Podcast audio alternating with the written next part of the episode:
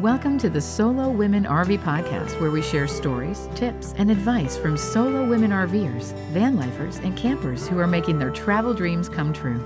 Whether you're just getting started in solo travel or are a seasoned expert, this show is for you. Join us. Just because you're solo doesn't mean you're alone. Here's your host, Kathy Belge. Hey everybody, welcome to episode 109. My guest today is Cynthia. Cynthia and I met recently at a Solo Women RV gathering in Quartzsite, Arizona.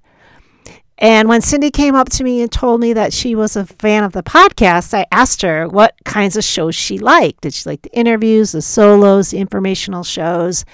And she said that her favorite interview was with my guest Angie Peacock, who talked a lot in her interview about road magic and amazing people that you meet while you're traveling.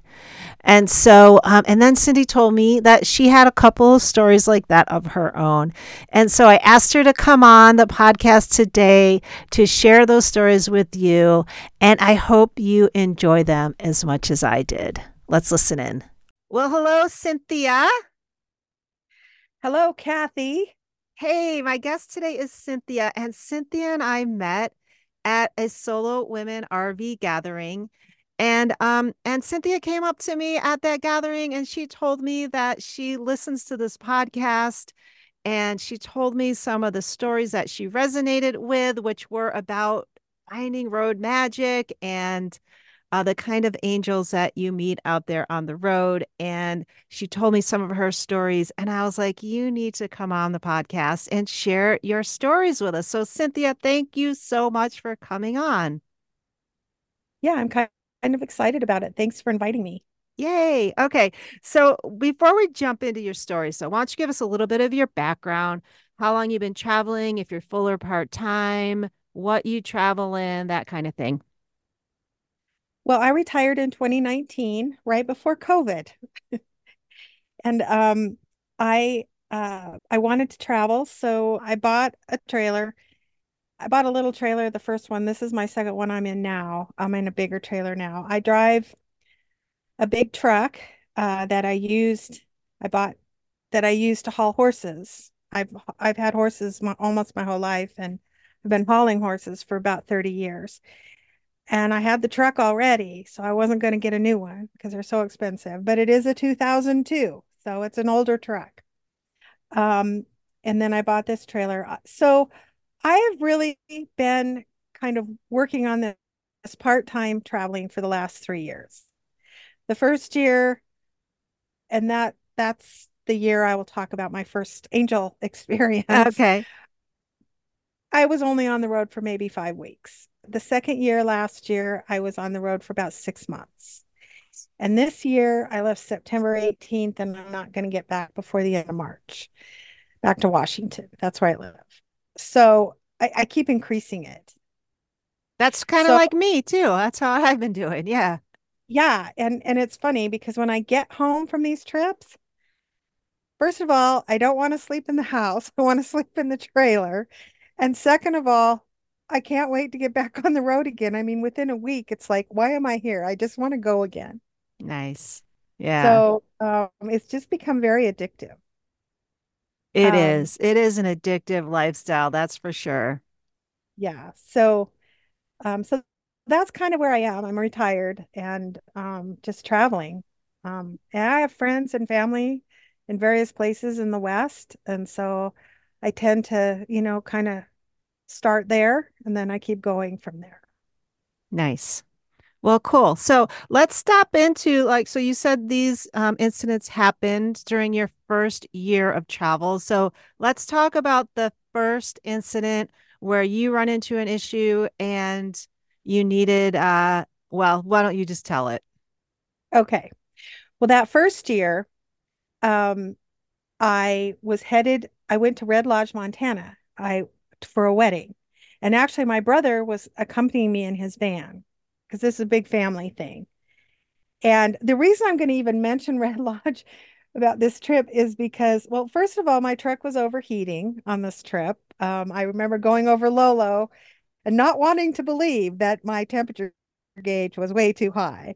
So the reason I'm mentioning Red Lodge is I don't know if you recall those big rains that happened in 2021 where where Yellowstone got flooded? Yeah. Yes. Well, so did Red Lodge. And okay. Rock Creek goes through Red Lodge. And the campground I was in, my trailer was backed right up to Rock Creek. I mean, okay. Right up. Okay. Okay. So, and then it started raining. After the wedding that night, it started raining really hard, and it was raining so hard, I could hear the boulders being moved in the creek. Whoa. And the next morning, it was raining horribly, and there was a woman and husband at the fifth wheel next to me, and she and I were walking, and she said, "Do you think we should move up?" And I said, "Yes." I said, "You need to get out of here." I said, "This creek is rising." I said, "I've watched it rise this morning just behind my trailer." I said, "I'm on my way to Sheridan, Wyoming, so I'm out of here." But I said, "You need to get up and out." Anyway, long story short, there's a bridge that you have to cross into Red Lodge going over that creek. And I crossed it, and I have some video of it, of how high that creek was in Red Lodge. That day, later that day, that bridge was taken out by Rock Creek. Oh my God. Okay. Yeah, that's how bad it was. Okay. My brother was going back to Newport, Oregon, where he lived. He left that morning, but he went over Beartooth Pass, and he actually went on the road in Yellowstone that was washed out. But it was before he got there. I mean, whoa. It was after he got there. So both of us were like, okay, but so I went to Sheridan, Wyoming, and had a great time. I won't even go there. So eventually I made my way to Custer, South Dakota, because I wanted to see the Crazy Horse Monument. That was like one of the major goals that I had, which was absolutely one of the best places I've ever been. And I hope I get to go back. So from there, I had a now this was my first year out. So I reserved everything ahead of time. Yeah. Okay. I had this whole trip planned out. Yeah. Everything. And so when I left there, I was headed for Riverton, Wyoming to stay at a Harvest Hosts. And I was really excited about it because it was a horse farm, and I'm a horse person. Mm-hmm. I was really excited. So to get there, I had to drive from Custer down through the middle of nowhere, Wyoming to Casper, and then catch Highway 20 to get to Riverton. So I get to Casper. And I'm having a great drive. There's nobody on the road. It's Wyoming, the middle of nowhere, lots of antelope. And then about 20 miles out of Casper on this highway, my truck dies. And I don't know what's going on. My truck just sort of like died. It stopped. Now, I got off the highway, but this highway is two lanes. The speed limit is 70 miles per hour. Plus, really in Wyoming, everybody just drives as fast as they want, kind of like Montana. And there was just enough of a shoulder that I have a dually truck. I was just barely able to get my outside dually, on my driver's side on the white line, because on the other side was a huge drop off. Of course. Yeah. It was just wide enough to get my truck and trailer off. So it was about 90 degrees. I had my dog. She's a German Shepard. Now I have no air conditioning. It's hot. Trucks are just whizzing by me, and I'm kind of worried. So I called my insurance company to get a tow, and they said, "Okay, we're going to contact somebody and we'll call you back." They called me back and said, "We found somebody. They're going to be out there in about an hour." And I said, "Okay." All right. So let me back up a little bit. Before I got to the point where my truck died, I had passed a woman, Wyoming road worker on the side of the road. And I just remember it was a woman because, she was a woman. And I passed her. When I had the problem and it was on the road, side of the road, she passed me. And she kept going. I was hoping she'd stop, but she kept going. None of the trucks stopped. Nobody stopped. Everybody was just whipping by me. So in a little while, I finally ventured out because I had to get my dog out to let her go to the bathroom. It was so dangerous because there, I mean, for me to open my door, it was taking up the lane. That's how close it was. So anyway, we get out there and we get back in the truck, and my insurance company calls me again. This is after waiting almost an hour in this heat. And he's talking to me and telling me that the tow truck company has decided they're not going to come and get me. Oh. Yeah. And then, so in the, like right before he called, the Wyoming road worker went by me again in the opposite direction towards Casper. Then, well, I'm talking to him and about in tears. I'm not kidding. I'm pretty tough. I've had a lot of experiences, especially with horses and things. I've driven alone so many years. I was getting a little upset. Anyway, she comes by again, and now she pulls off in front of me, my truck. And I'm on the phone with this guy trying to figure out what I'm going to do. And she comes up and I'm on the phone. He's on speakerphone. And she said to me, "Are you okay? I've passed you 3 times. I said, "No, I am not okay." And I said, "Now my insurance company is telling me that the tow truck they called will not come and get me. And now he's trying to find someone else." And she's like, I won't say the words she used because we're on the podcast. But it was basically like, blank that, we are going to figure this out. So I gave her the phone. She talks to the guy and says, "Hey, I get her a tow truck. Are you going to pay her back?" And he's like, "Absolutely. All she has to do is send us the receipts." And she said, "Fine." And she hangs up on him. She calls this tow truck and gets that all taken care of. She tells him exactly what I need.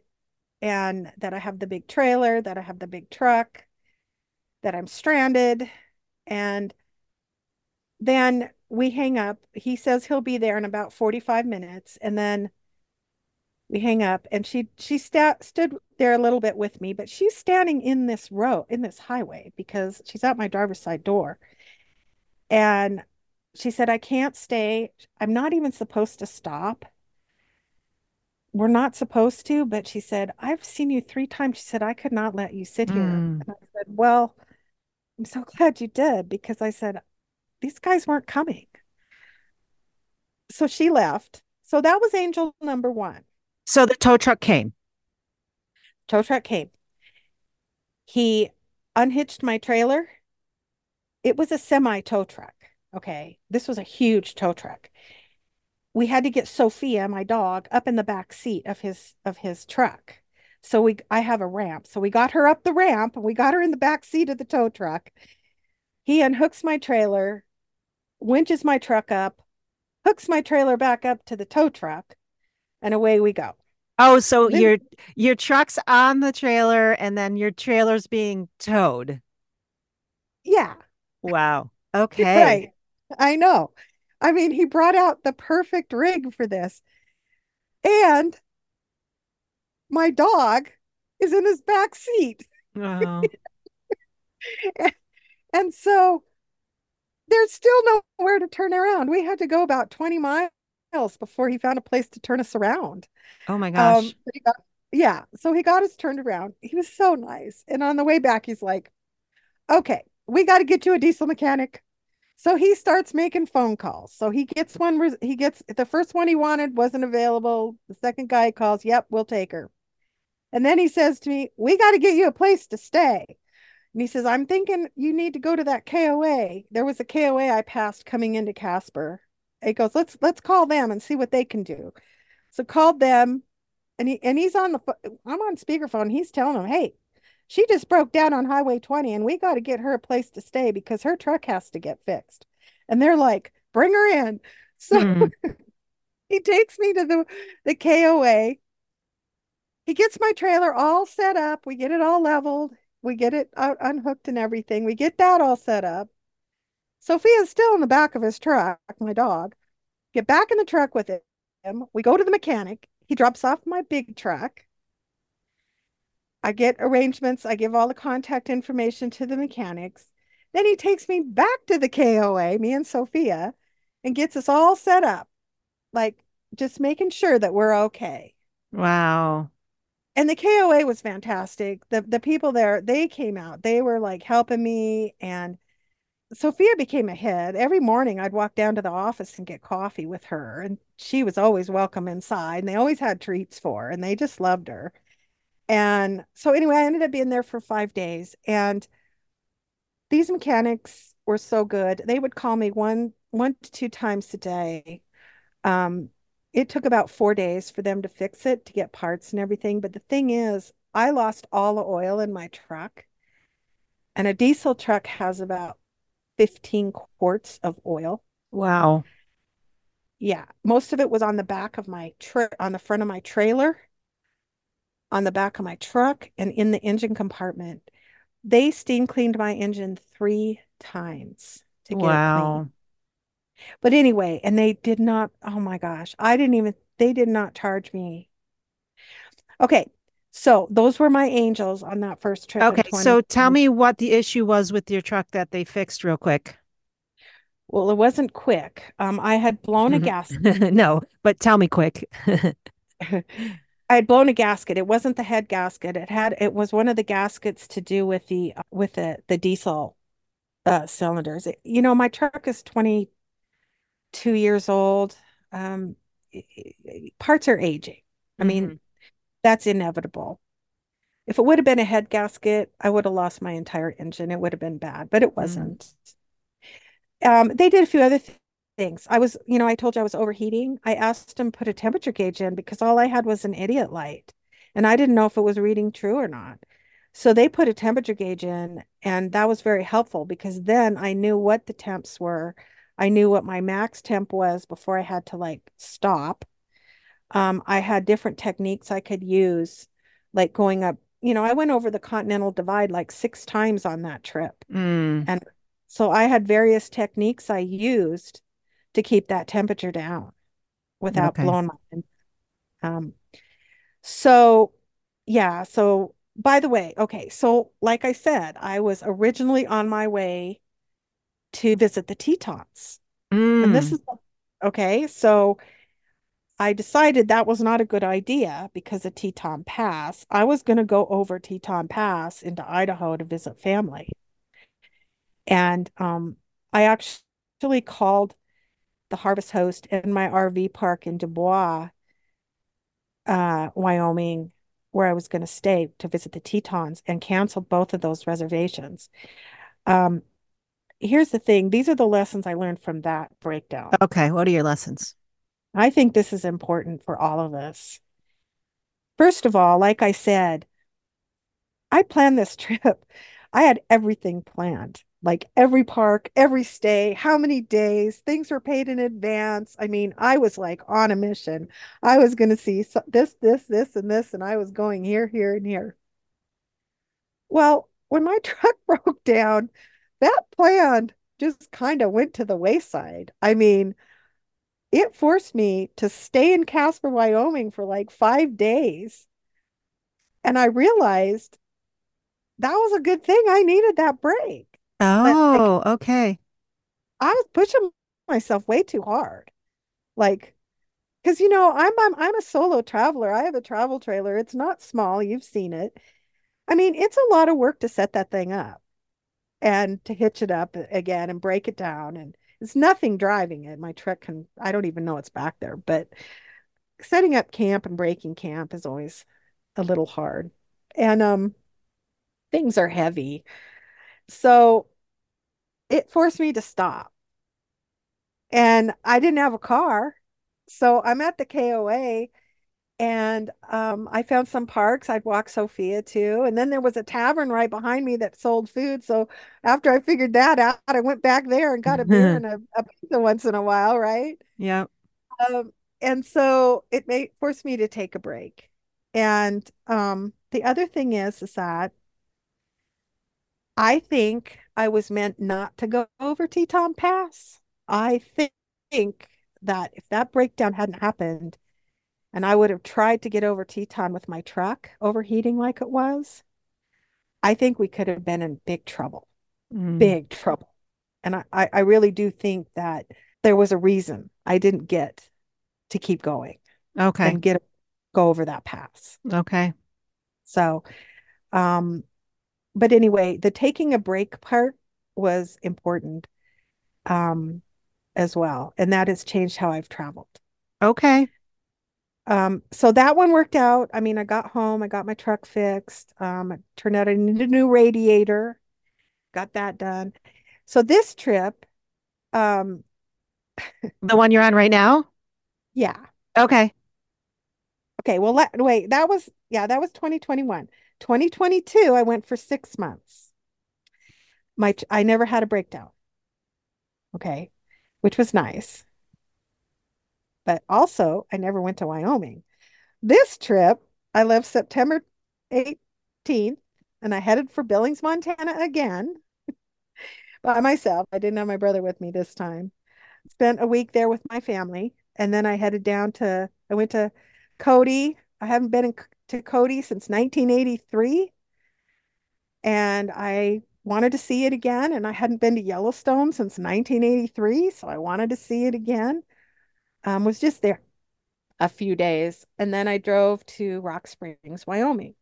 And I was going to stay there for a couple days. And I wanted to go around Flaming Gorge just with the truck, not with the trailer, and just kind of check it out to see if it's a place I wanted to go and stay.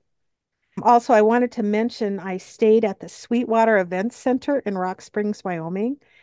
And I cannot recommend that place highly enough. Oh, okay. If any of you listeners are going to Rock Springs, it's reasonable. It's safe. They have a great dog park there. They have great areas to walk. And for Rock Springs, I mean, it was actually, and the people there were some of the nicest people I've ever met. So anyway, I go to Rock Springs, I'm driving around Flaming Gorge, and a check engine light comes on the truck. So, you don't have the trailer on you though?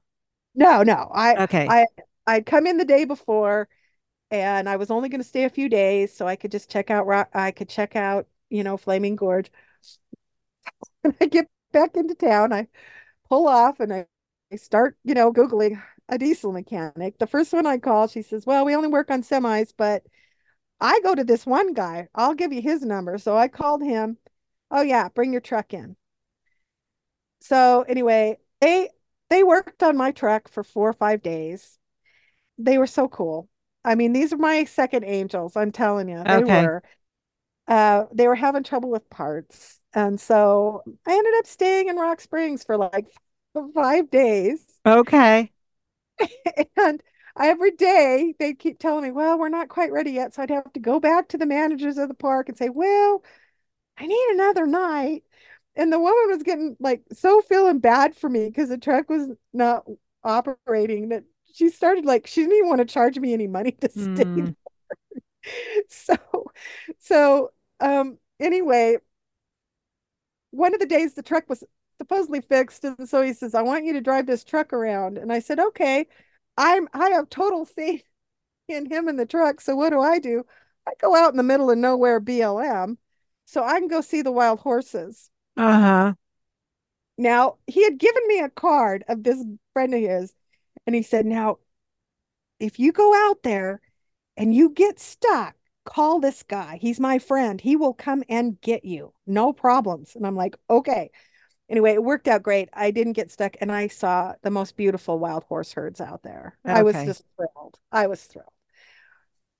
He was so worried about me traveling alone. He's like, I have lots of guns. I could bring you a gun. Oh, my God. I know. And I said, no. I said, I really don't want a gun. I said, I got Sophia, my German Shepard. I think I'm pretty safe. I said, I've been doing this for a while, but I appreciate it. He didn't even charge me for some of the parts.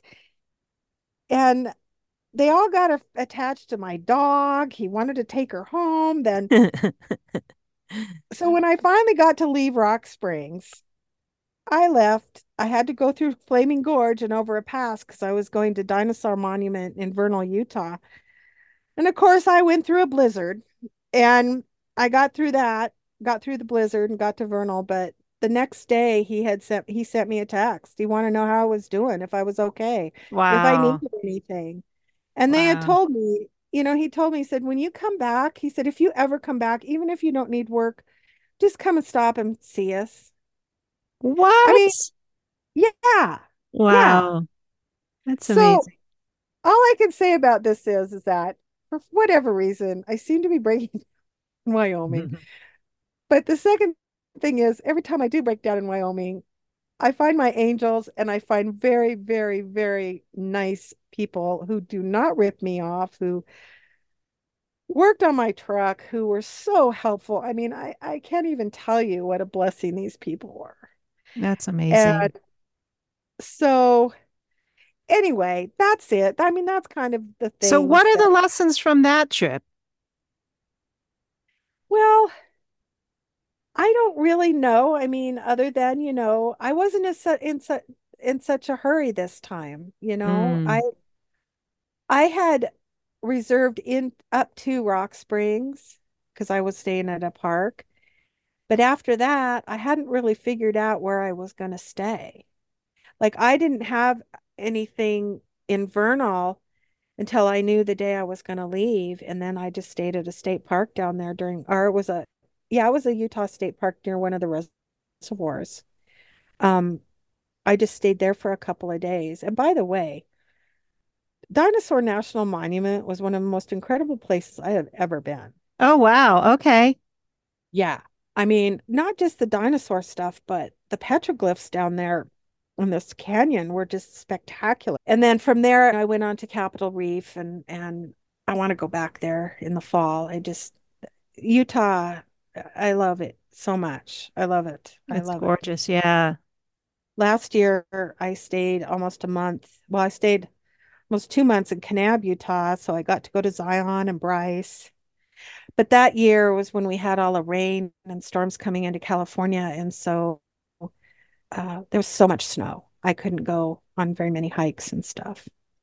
I don't know. I guess it is that now that these breakdowns has happened to me, not that I want them to happen again, but, you know, I think we worry about that a lot. I know. Especially, I do. Yeah, I worry about breakdowns all the time, especially when my old van was breaking down all the time. When I bought this new one, that was one of the things I was like, my first few days driving, I was just so anxious. Every little sound I thought was, you know, I just glued to all the dials on my dashboard, and I was just, and even now still I'm anxious if I get out of cell coverage. But anyway, the other thing I guess I'd say is, because of the worrying about the breakdowns, first of all, you need to have good roadside assistance, but